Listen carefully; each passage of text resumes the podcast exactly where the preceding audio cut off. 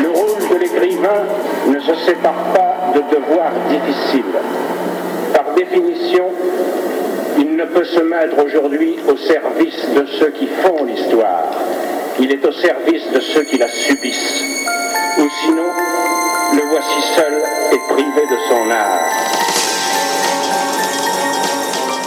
Sans abus, vous êtes le scénariste avec Pascal Bourgault d'un album, d'un roman graphique qu'elle a consacré, ou d'un documentaire graphique peut-être, qu'elle a consacré à un de ses reportages en Afghanistan. Quel souvenir gardez-vous de, ce travail un peu particulier finalement? Un bon souvenir, c'est un travail intéressant qui est né de, l'envie au tout départ de faire un album autour de Sécotine, le personnage de Spiro et Fantasio, hein, c'est le journaliste. Et en fait, euh, les éditions du Puy voulaient faire peut-être un album avec Sécotine. Et je me suis dit, tiens, mais si je voulais faire ça, il faudrait que je parle d'une femme, journaliste aujourd'hui, et je m'étais demandé à l'époque, mais euh, qui serait pour moi ces cotines aujourd'hui?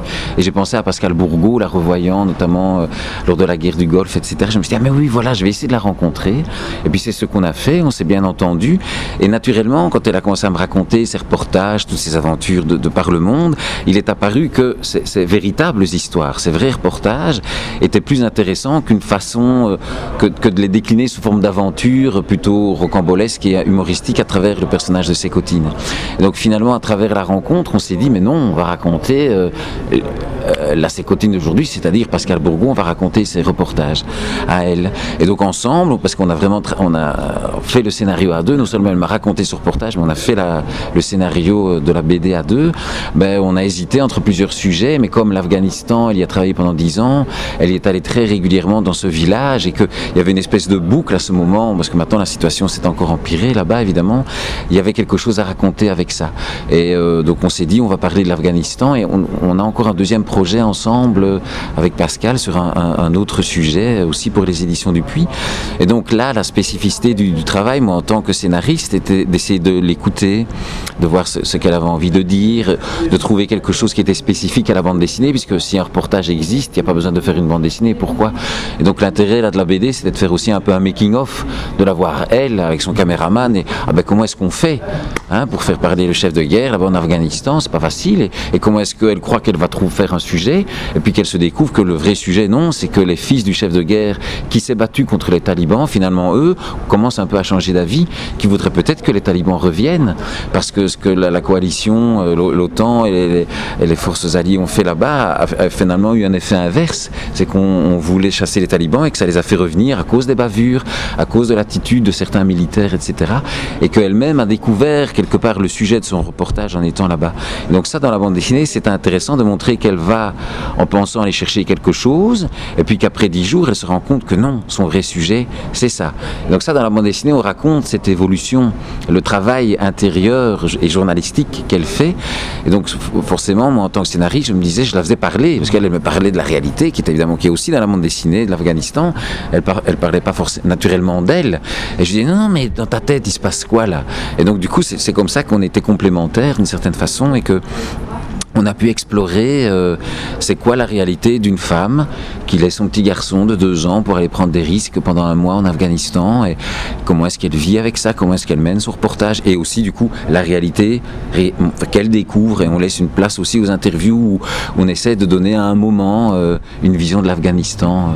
C'était ça le, sujet de cette bande dessinée qui était un travail pour moi un peu je ne suis pas journaliste, donc c'était particulier et c'est ça qui était intéressant d'essayer de, comprendre comment ça fonctionnait et de trouver une façon de le raconter euh, en images et en bande dessinée. Et comment s'est passé le travail avec le dessinateur? Et eh bien donc là c'était déjà Thomas Campi et donc là euh, lui était en Chine, Pascal à Paris et moi à Bruxelles. Donc voilà comme Pascal fait des allers-retours entre la Belgique et la France, on pouvait se rencontrer et donc on devait par Skype beaucoup lui expliquer, lui envoyer des photos, euh, lui envoyer le reportage tous les rushs non, utilisées par Pascal. C'est vrai que c'était pas évident et que c'était un gros travail euh, parce qu'évidemment, comme Pascal est journaliste, on, ne peut pas dessiner l'Afghanistan n'importe comment et, pour elle, les détails sont importants et que la façon de porter euh, la burqa et, que le fait qu'il y ait une terrasse ou qu'il n'y en ait pas et que les toilettes soient comme ceci ou comme cela, ça témoigne d'une certaine classe sociale et des gens chez qui elle était et le fait que la toilette soit comme ceci ou comme cela, en fait, pour elle, ça ne raconte pas la même chose. Et c'est vrai que nous, en tant qu'auteur de BD, on n'a pas forcément ce réflexe euh, d'un sens, du détail. Et elle était exigeante et nous a amené à réfléchir par rapport à ça. Donc euh, c'est ça qui était aussi intéressant dans l'échange, euh, aussi la trace visuelle que, ça l'était, que ça laissait à travers la bande dessinée. Et donc on avait besoin de beaucoup de documents visuels, de beaucoup discuter pour synthétiser tout ça en un album de 80 pages. Vous disiez dans une interview précédente que la bande dessinée, on n'avait pas encore exploré tout son potentiel. Est-ce que là, c'est un exemple d'une exploration à la fois pédagogique, à la fois historique, à la fois didactique du potentiel que peut représenter la bande dessinée sur l'actualité? Oui, tout à fait. Depuis 15-20 ans maintenant, il y a des bandes dessinées euh, euh, sur, l'actualité, sur des reportages et même des revues maintenant qui, utilisent ce biais-là. Et on se rend compte en effet que les dessinateurs partent eux-mêmes ou que nous, on raconte un reportage. Ça donne une une, une prise directe à l'actualité et, aussi une façon visuelle de transcrire. C'est autre chose que la photo, c'est encore autre chose que, le texte.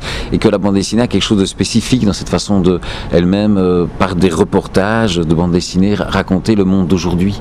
Et c'est sûr que, ben, en tant qu'auteur, on a envie de toucher à, tous les possibles. Là, par exemple, pour le, le Lombard, avec Thomas, on travaille sur, euh, autour de Magritte, sur la vie et l'œuvre de Magritte, et on voit que, en effet, faire une biographie en bande dessinée de mélange, avec un grand peintre comme Magritte, évidemment, c'est visuel, donc ces peintures sont un peu narratives. Donc on a essayé d'inventer un récit surréaliste. Et donc on voit que, euh, oui, la, bande dessinée est riche. Quand on voit par exemple une bande dessinée comme Mose de Spiegelman, ben, on peut raconter l'Holocauste. Oui, en BD c'est possible, avec un très grand talent, en l'occurrence avec Spiegelman. Mais euh, donc il faut essayer d'être le plus digne possible pour euh, porter la, bande dessinée le, plus loin possible dans son, exploration. Vincent Zabu, je vous remercie pour ce, pour ce témoignage. Et alors, j'espère vous retrouver pour euh, les prochains albums euh, que vous avez évoqués. Merci Vincent Zabus. Oui, avec plaisir.